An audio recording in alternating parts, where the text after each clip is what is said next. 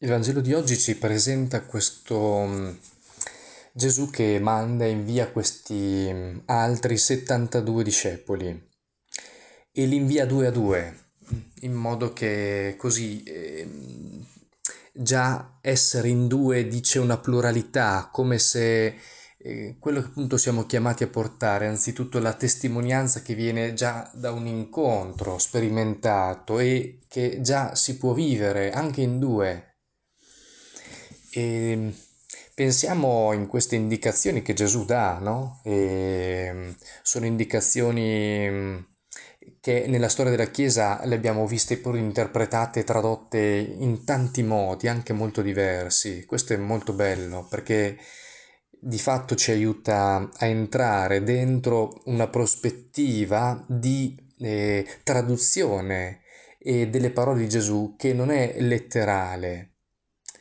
e diventa facilmente fondamentalista, spesso rigida, appunto da catechismo, perché la incarnazione di queste parole richiede sempre un ascolto dello spirito, richiede sempre una contestualizzazione di fronte all'uomo che sei, di fronte alle persone, ai fratelli e alle sorelle che incontri.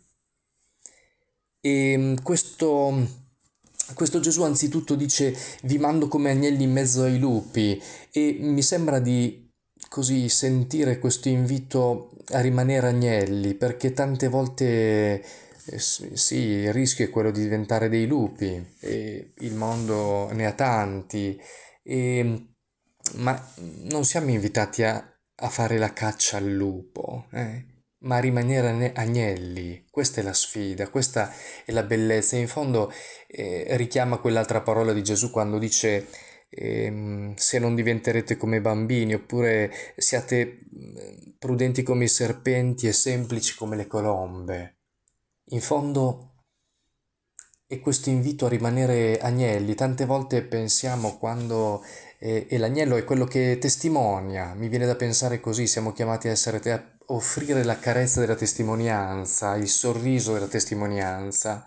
Tante volte invece abbiamo rischiato di avere un atteggiamento da lupi, cercando di difendere dei valori, valori magari chiamati non negoziabili, mentre l'unica cosa non negoziabile è la persona, che vive sempre dentro un contesto diverso e va guardata con occhi diversi. Il Vangelo non massifica, il Vangelo guarda le persone eh, chiamandole per nome, ogni storia è una storia a sé.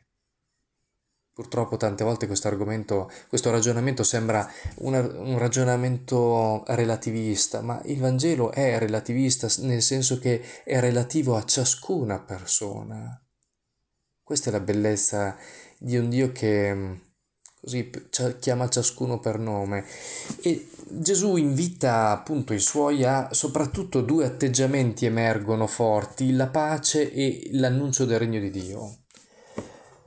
La pace mm, tutti la cerchiamo ed è bello che questo sia quello che siamo chiamati a essere, a portare, portatori di pace, perché la vita, la vita è faticosa, la vita è, porta con sé dei problemi e dentro di noi ci sono tante ambivalenze, mm, ci sono delle contraddizioni, ci sono delle paure, ci sono delle ferite e mm, il Signore invita a portare pace.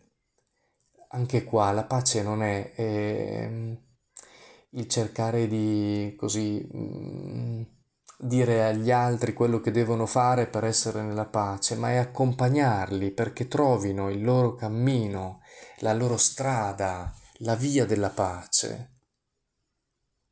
E, e penso che questa davvero sia allora una missione che tutti possiamo fare tutti i giorni, con st- anche con noi stessi, con gli altri, perché, perché lo sappiamo riguarda anche il modo in cui parli, in cui guardi, come scrivi un messaggio, e, cioè non per colpevolizzarci e dire stai attento a, ma per dire che davvero abbiamo tante opportunità mm, semplici ehm, a nostra portata per comunicare questa pace.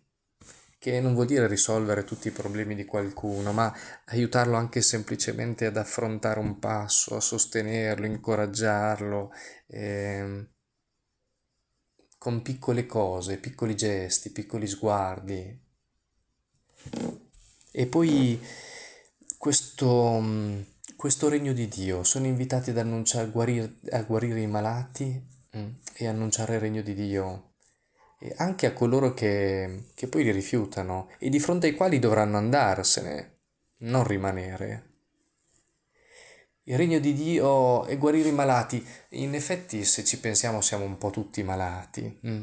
e, e tutti abbiamo bisogno di cure e tutti possiamo guarire.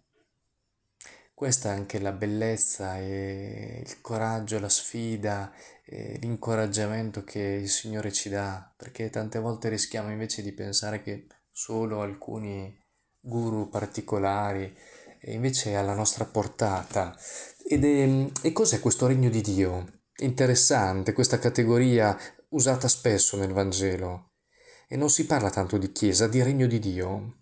Il regno di Dio è una cifra aperta. Il regno di Dio, in fondo, se ci pensiamo, è tutto ciò che di bello il nostro cuore cerca, come pace, gioia, fraternità, amore.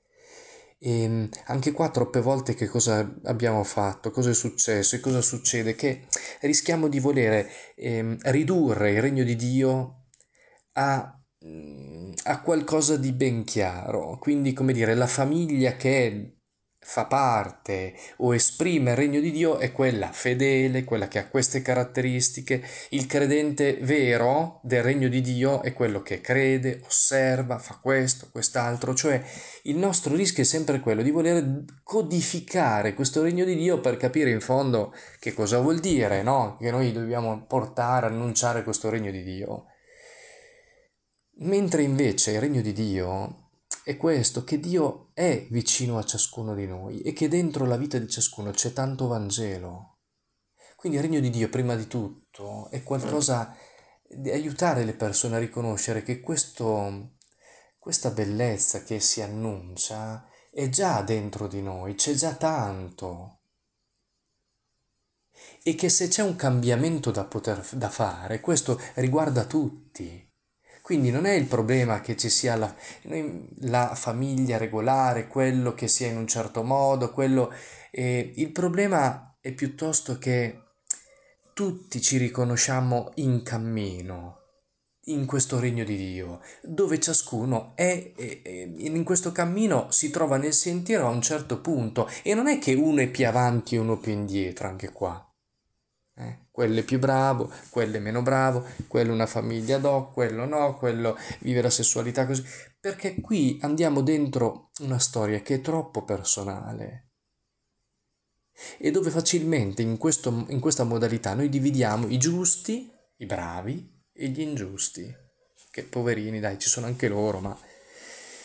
Mentre invece in questo regno di Dio siamo tutti in cammino e perché non c'è uno che è prima e uno che è dopo? Perché le ferite di ciascuno sono diverse e la storia ti mette in un posto quando nasci diverso, esistenzialmente, culturalmente, di tante cose, per cui non c'è un prima e un dopo, c'è il passo che puoi fare oggi. Ecco il regno di Dio, il passo possibile, fattibile, che è diverso per ciascuno. E il problema è puntare non quindi a dire guarda il passo che devi fare è raggiungere quella meta lì, ma piuttosto aiutare e incoraggiare perché? Perché dentro il Vangelo che c'è dentro il nostro cuore, la bellezza che c'è dentro la nostra vita, pur con tutte le nostre fatiche, sentiamo che c'è la possibilità di fare quel passo. Dio è un Dio che incoraggia, è un Dio con, non Dio, un Dio al posto di. E allora eh, così ehm, in questo regno di Dio, eh, in questa ehm, Gesù dice alla fine di non ehm, ehm così eh, quando loro tornano sono contenti per quello che hanno sperimentato, vissuto, E dice non però gloriatevi e siate contenti perché avete visto Satana cadere come la folgore o i demoni che si sottomettono a voi, ma piuttosto perché i vostri nomi sono scritti nel cielo. E cioè anche qua il problema quindi non è guardare la prestazione che hai fatto. Quindi non è che tu come, cristiani guardare la prestazione che secondo uno schema, un modello, noi siamo riusciti e stiamo riuscendo a vivere, ma che i nostri nomi, la nostra vita è una vita che è benedetta. E può, div- può essere una, ed è una benedizione ed è chiamata a essere benedizione. Liberi da queste categorie, da questi schemi che tante volte ci bloccano e, mm, e diventano un fardello per noi e per gli altri.